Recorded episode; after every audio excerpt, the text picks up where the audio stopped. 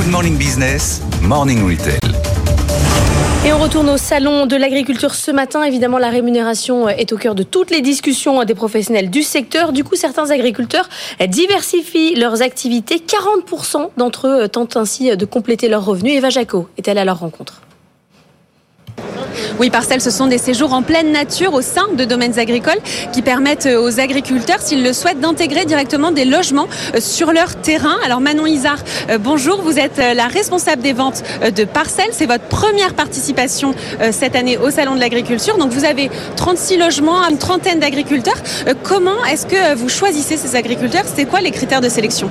Alors, on va plutôt se tourner vers des exploitations familiales où ils sont aussi concernés ben, par un tourisme durable, l'écologie. Également deux heures euh, max des grandes villes euh, pour l'accessibilité et aussi des lieux ben, avec un joli écran de nature euh, sans pollution, sans pollution pardon, visuelle ou sonore. Qu'est-ce que ça apporte aux agriculteurs financièrement?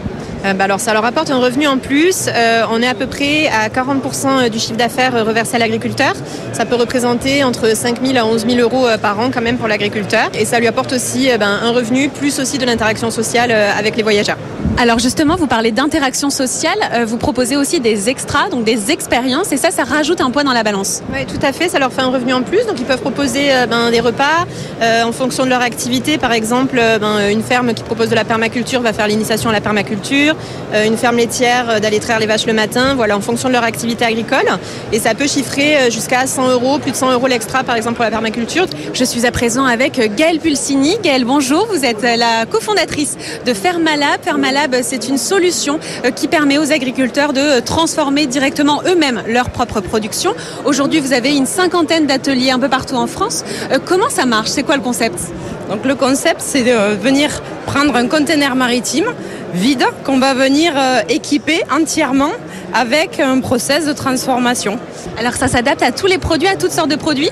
Oui, on va pouvoir vraiment adresser une grande variété de matières premières agricoles comme euh, le lait, par exemple, le lait de vache, le lait de brebis, qu'on pourrait transformer par exemple en yaourt, en fromage. La filière euh, euh, production animale, avec par exemple l'abattage de volailles, le calibrage d'œufs, la découpe de viande ou la transformation de poissons.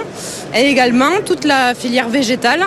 Qu'est-ce que ça apporte à l'agriculteur de gérer lui-même sa production? L'accès à la transformation va vraiment permettre de venir apporter un complément de revenus à la personne qui transforme et également une diversification des revenus revenu puisqu'il va pouvoir transformer tout ou partie de sa production euh, agricole. Cette année, vous allez atteindre un, million et demi euh, d'euros de chiffre d'affaires. Euh, quelle est l'ambition C'est quoi l'intérêt pour vous d'être ici aujourd'hui?